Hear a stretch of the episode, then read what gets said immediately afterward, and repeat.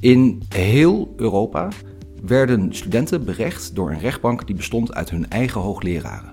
En als enige academische vierschaar had de Leidse academische vierschaar macht over leven en dood.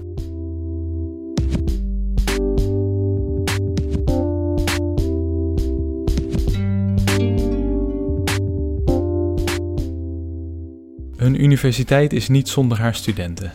Namens de Universitaire Bibliotheken Leiden duik ik in het studentenleven van de Universiteit Leiden. In deze aflevering Egbert Koops over een student die vervolgd werd om zijn homoseksualiteit.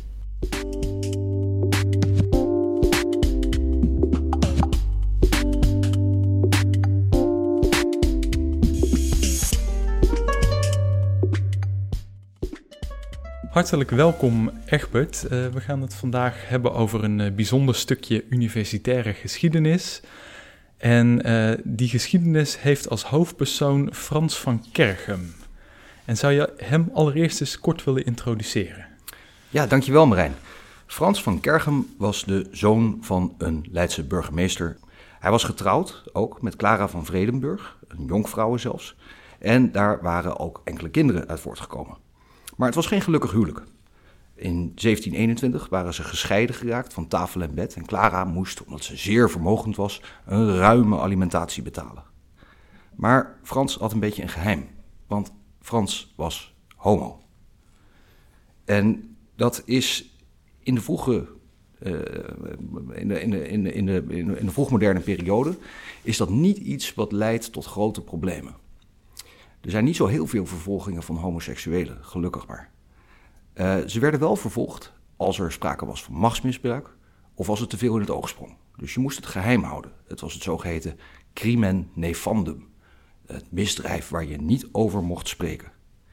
Maar in 1730 veranderde de zaak op een vrij gruwelijke manier. Dat is een gruwelijk jaar in de Nederlandse geschiedenis.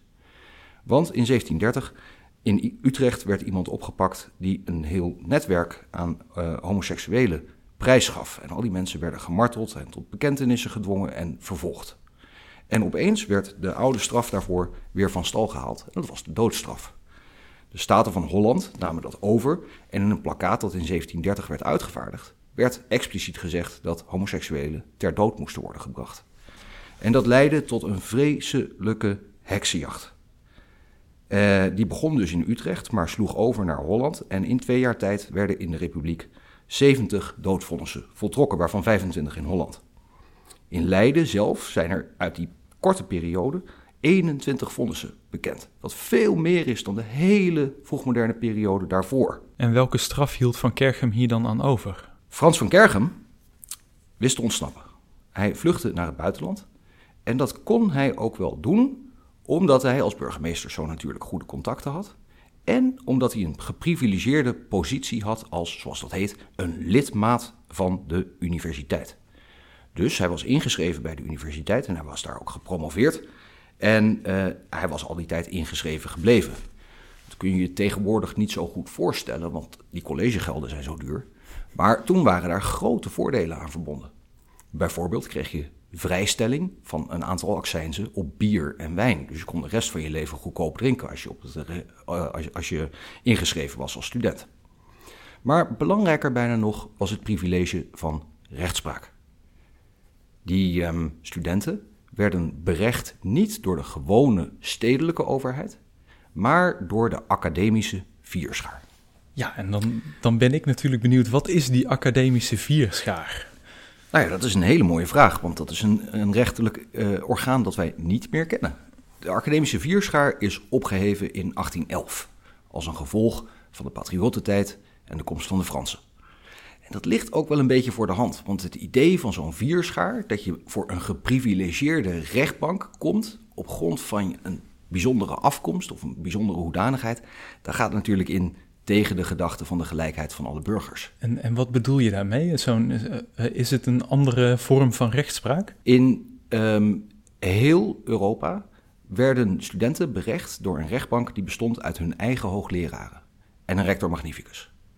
En ja, dan zeiden die professoren toch vaak: Ach, we zijn allemaal jong geweest. We hebben allemaal wel eens schulden gemaakt. Iedereen is wel eens dronken geweest. Je moet de mensen ook een kans geven. Het geeft niet. We nemen je in genade aan. Drie dagen op water en brood onder het stadhuis. En in het algemeen waren die procedures kort en goedkoop. En waren de straffen ook voor de studenten tamelijk mild. Maar je moest een zaak tegen een student voor de academische vierschaar brengen. Het bijzondere nou in Leiden, en dat heb je niet elders in Europa, was dat de Leidse academische vierschaar, opgericht in 1575, bestond uit een combinatie van hoogleraren en stadsbestuurders. En als enige academische vierschaar had de Leidse academische vierschaar daarom ook macht over leven en dood, omdat de hoge overheid er ook in betrokken was. Dus je hebt eigenlijk binnen de universiteitsmuren heb je een aparte rechtbank voor studenten die in uitzonderlijke gevallen zelfs uh, de doodstraf zou kunnen opleggen. Ja, dat is helemaal juist. En de hoogleraren waren daar in de minderheid, maar de kleinere vergrijpen werden meestal door de hoogleraren alleen afgedaan. Als het heel ernstig werd, dan komt de stad eraan te pas. En ik geloof dat je ook een, eh, een document hebt meegenomen waarin wat meer wordt verteld over die academische vierschaar. Hè? Dat klopt. De oudste instructie van de academische vierschaar is uit 1579 en die is te vinden in het archief van de curatoren. Maar dat is niet zo'n mooi stuk. Dus ik heb iets meegenomen wat een beetje leuker is. En dat stuk dat is een resolutie van de rectoren, van de, pardon, van de rector en de leden van die vierschaar. En daarin stellen ze allemaal tarieven vast voor verschillende handelingen van de vierschaar. Bijvoorbeeld krijgt de bedel geld voor het bewaren van studenten en het transporteren van studenten naar hun plaats van detentie. En daar staan allemaal vaste bedragen voor. Zoveel dagen, zoveel geld. Ja, dus de pedel die, die werd er zelfs een klein beetje rijker van als hij eh, af en toe eens een student naar uh, het gevangen moest brengen. Zeker. En sommige studenten werden ook gewoon thuis bewaard. Dan zaten ze in huisarrest. En dan moest de pedel af en toe langskomen om te kijken of je je daar keurig aan hield. En de enkelbandvoorwaarden niet schold. En dat uh, staat dus in dit uh, document dat hier voor je ligt. Hè? Ik zie een ja. ontzettend oud boek op een, op een kussen liggen met een heel priegelig handschriftje. En wat, wat voor document is dit precies? Dat is, dat is weer een ander document. En dat is de reden dat ik deze zaak van Frans van Kergem, van deze Leidse burgemeesterszoon en student, op het spoor ben gekomen. En dat is misschien wel aardig om dat te vertellen. De, uh, uh, het vonnis van de academische vierschaar, dat ligt in het Nationaal Archief. En daarin staat dan dat Frans wordt verbannen. Uh, hem wordt, citaat, het land ontzegt ter zake van gepleegde sodomie, zonder ooit daar weder in te mogen komen op peunen, straf van zwaarder straffen. Dus levenslange verbanning. En sodomie, dat is dus een ander woord voor homoseksualiteit. Ja, en hij kwam er daarmee eigenlijk nog genadig vanaf. Ik zei al, de academische vierschaar probeerde studenten ook wel een beetje in bescherming te nemen. Want de schout van de, staf, van de stad had de doodstraf geëist. En aan zijn partner, Antonie Siliade, werd die doodstraf ook opgelegd. Hoe weten we dat nou? Dat weten we omdat er over Frans van Kergem nog een procedure is gekomen die helemaal is doorgeprocedeerd tot aan de Hoge Raad van Holland en Zeeland. En dat is dat mooie boek met dat spinnenpoten kriebelhandschrift dat voor me ligt. Dat proces voor de Hoge Raad ging over de alimentatie. Clara van Vredeburg, die rijke jonkvrouw met wie Frans getrouwd was, eh, moest alimentatie betalen aan Frans. En nu zei ze, nadat hij gevlucht was en door de academische vierschaar was veroordeeld, verbanning staat gelijk aan een juridische dood. Want dan ben je niet meer in het land, dan ben je in feite juridisch dood. Dus ik hoef niet meer een vijfde van de opbrengst van de suikerplantage Vredeburg in Suriname aan Frans te betalen. Meestal is het toch zo dat de man alimentatie betaalde aan de vrouw. Hoe, hoe komt het dat het hier andersom was? Dat, zal haast, het kan met twee factoren samenhangen. Het kan te maken hebben met de zorg voor de kinderen. Ik weet niet zeker of de drie kinderen die er waren bij Frans of bij Clara verbleven. Dat weet ik eenvoudigweg niet.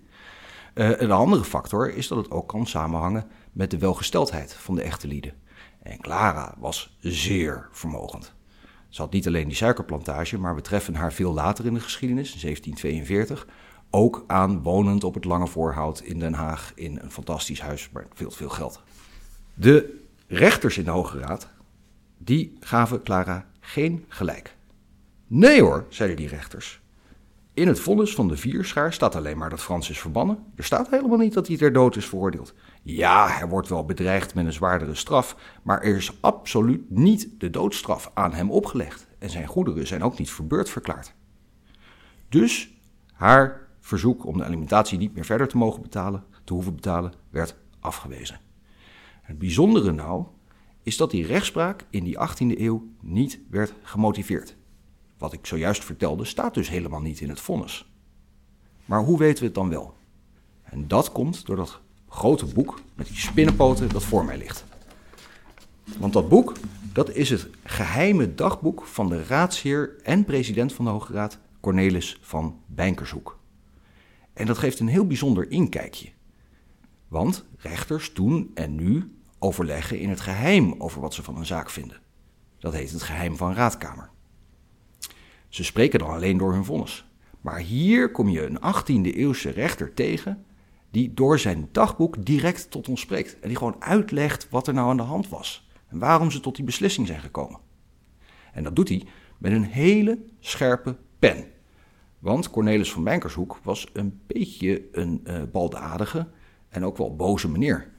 Uh, en hij veegt regelmatig zijn collega raadsheren de mantel uit in zijn privé-dagboek.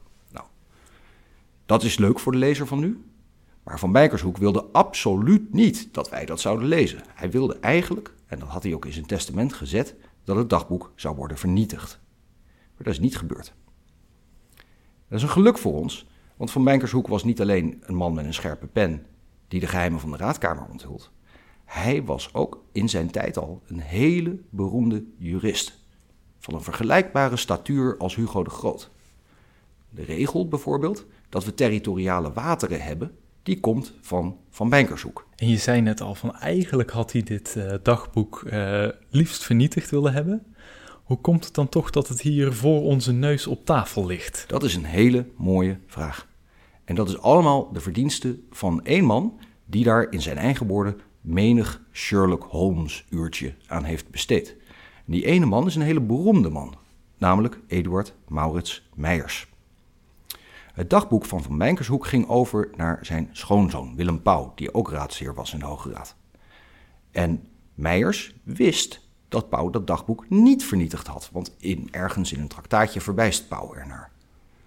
Dus toen is Meijers op zoek gegaan. En hij is gewoon alle familieleden gaan afbellen en schrijven met de vraag: is het misschien niet weggegooid? En uiteindelijk had hij beet. Hij trof 14 delen dagboek van Van Bijnkershoek, duizenden zaken over een periode van wel 40 jaar aan bij een uitdrager in Amsterdam op zolder. Die stond bijna op het punt om het weg te gooien. En Meijers heeft het toch maar meegenomen en daarmee een onschatbare vondst gedaan. Hij is zelf toen dat dagboek gaan uitgeven, maar het was een mammoetproject. Duizenden zaken, allemaal in priegelschrift, grotendeels in het Latijn, soms in het Nederlands. Dus hij had wat hulp nodig. Die kreeg hij van een heel team van geleerden dat hij om zich heen verzamelde. Een van die geleerden was, en ook een hele beroemde, Benjamin Telders. En waarom ben je uitgerekend zo geïnteresseerd in hun bijdrage aan het ontsluiten van deze geschiedenis? Meijers is denk ik de beroemdste jurist die Nederland in de 20e eeuw heeft voortgebracht. En dat zeg ik niet alleen omdat hij de ontwerper is van het burgerlijk wetboek. En ook niet alleen omdat hij die dagboeken van Van Bijnkershoek heeft uitgegeven. Zelfs niet omdat hij in zijn eigen tijd met eredoctoraten overladen was als hoogleraar privaatrecht en als specialist in de rechtsgeschiedenis. Maar er zit een navrantere geschiedenis omheen. Hij is beroemd geworden door iets wat toch een pijnlijk verhaal is.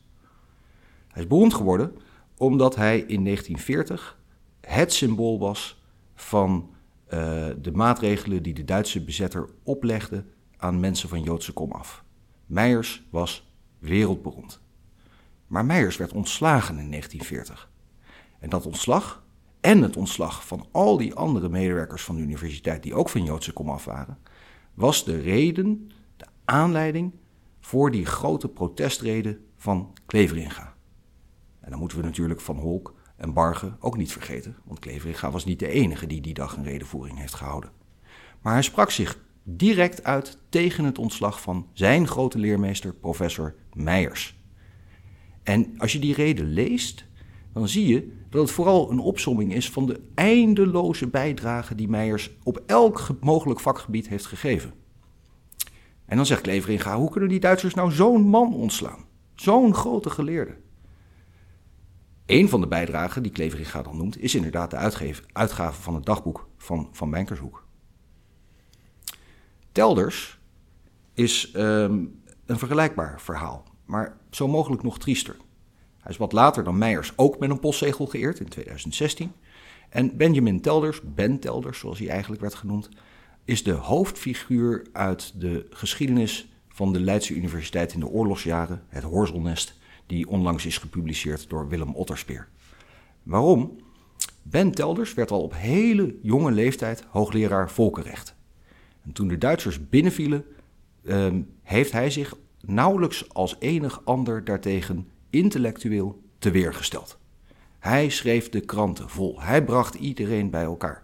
Hij hamerde het juridische punt erin dat het landoorlogsreglement allerlei maatregelen van de Duitse bezetter gewoonweg verbood, zodat het volstrekt duidelijk was dat de Duitsers de rechtsorde aan het schenden waren. Dat was een moedige daad. En als voorman van de Liberale Partij en leider van het intellectuele verzet is hij ook meteen na de Kleveringa-reden gearresteerd. Opgesloten in Scheveningen en later in Vught. En na een tocht langs vele concentratiekampen is hij in 1945 in april, vlak voor de bevrijding, in Bergen-Belsen overleden. Dat is een gruwelijke geschiedenis.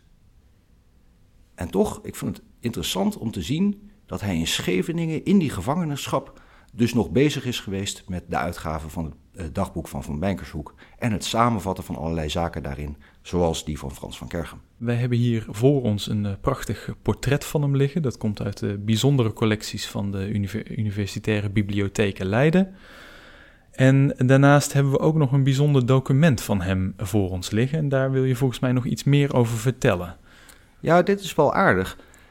Telders zat gevangen in Scheveningen nadat hij was opgekomen voor um, uh, Meijers. En al nog in veel ruimere zin de leider was uh, geworden van het intellectuele verzet tegen de Duitse bezetting. En dit is een van die blaadjes die Telders uit de gevangenis in Scheveningen heeft gesmokkeld. Um, met een samenvatting van de zaken uit dat juridische dagboek. En daarop heeft mevrouw Blok dan in een onleesbare priegelhand geschreven in overleg met professor Meijers heeft Ben in de gevangenis in Scheveningen 1940-1941 notities gemaakt op de door Meijers voorbereide uitgave van een deel van Bijnkershoek. Oké, dus daar in dat Oranje Hotel heet het geloof ik, hè? In, dat, in, dat, in die gevangenis waar veel uh, Nederlandse intellectuelen en verzetslieden gevangen zaten. Zelfs daar werd nog druk gecorrespondeerd over uh, dit bijzondere document. Ja, zeker.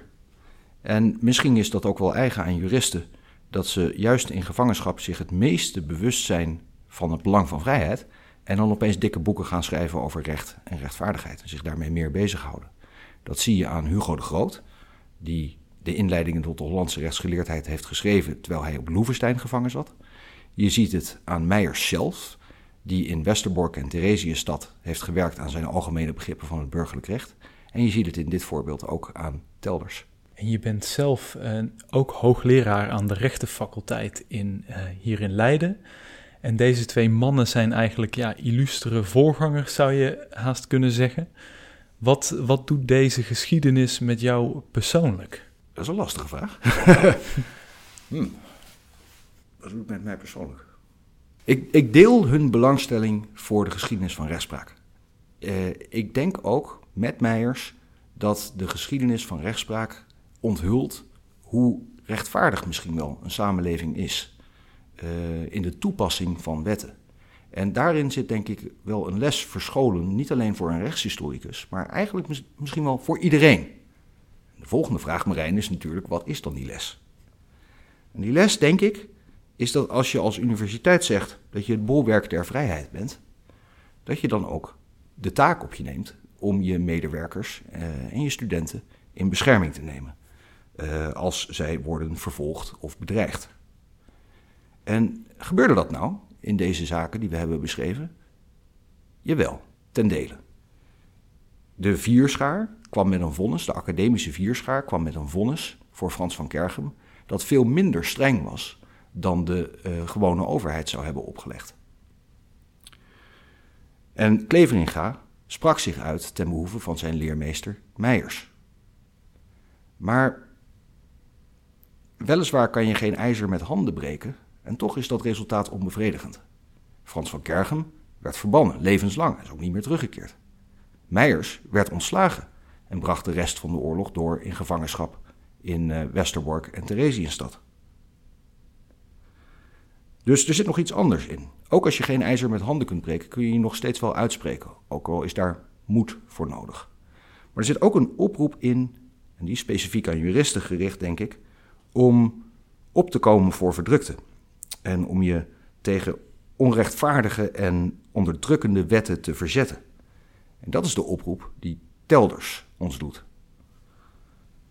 En misschien is dan het minste wat je er nog uit kan leren, dat als je dan toch geconfronteerd wordt met een onrechtvaardige wet, dat je die maar beter kan buigen in de interpretatie om het meest wenselijke resultaat in de context te bereiken. En dat is een beetje wat Cornelis van Bijnkershoek en de Hoge Raad van Holland hebben gedaan in die alimentatiezaak. Precies, dus ondanks dat ze bijna genoodzaakt waren in die tijd en in die context om over te gaan tot vervolging, hebben ze er wel voor gekozen om een, een vrij lichte en milde straf uh, uit te schrijven. Ja, je kunt het helaas ook weer niet buiten die context zien. Want Antonie Siliade, die ik al noemde, de kaasmaker uit Leiden, is er natuurlijk niet zo genadig van afgekomen als de burgemeesterszoon Frans van Kergem. Dus privileges speelden zeker een rol. Maar binnen die kaders en binnen die context hebben die juristen wel enige moed getoond. Of in ieder geval geprobeerd om het lot van de verdrukte iets te verbeteren. En dan heb ik nog een gewetensvraag voor je. Zou het nou een goed idee zijn om die academische vierschaar, dus die rechtbank speciaal voor studenten, om die uh, toch maar weer eens in te voeren? Dat is een uh, mooie vraag. Um, ik denk dat je hem zeker niet moet invoeren met macht over leven en dood. Dus laten we de hoge overheid en de zwaardmacht daar maar buiten houden. De academische vierschaar is er niet om studenten op te sluiten of te verbannen. Ik zou de vraag kunnen stellen voor kleinere vergrijpen. Is het nou wenselijk dat dat aan de stedelijke overheid onttrokken wordt en bij de universiteit wordt neergelegd? Ik denk het toch niet. Uiteindelijk zijn die kleinere vergrijpen ook schendingen van de openbare orde. En een moderne universiteit staat wel in een samenleving en kan niet zeggen wij zijn onze eigen wereld van academieburgers buiten stad en samenleving met onze eigen rechtsmacht over onze eigen lidmaten. Je kunt ze wel beter beschermen op die manier, maar daarmee help je de rest van de wereld niet echt vooruit. Dus om ze nou af te zonderen van de rest van de maatschappij en, en op een andere manier te berechten, dat, uh, laten we dat nog maar even niet doen, begrijp ik. Het zou mijn voorkeur niet hebben. De geschiedenis moet ook af en toe vooruit. Oké, hartstikke bedankt voor je toelichting. Ja, graag gedaan.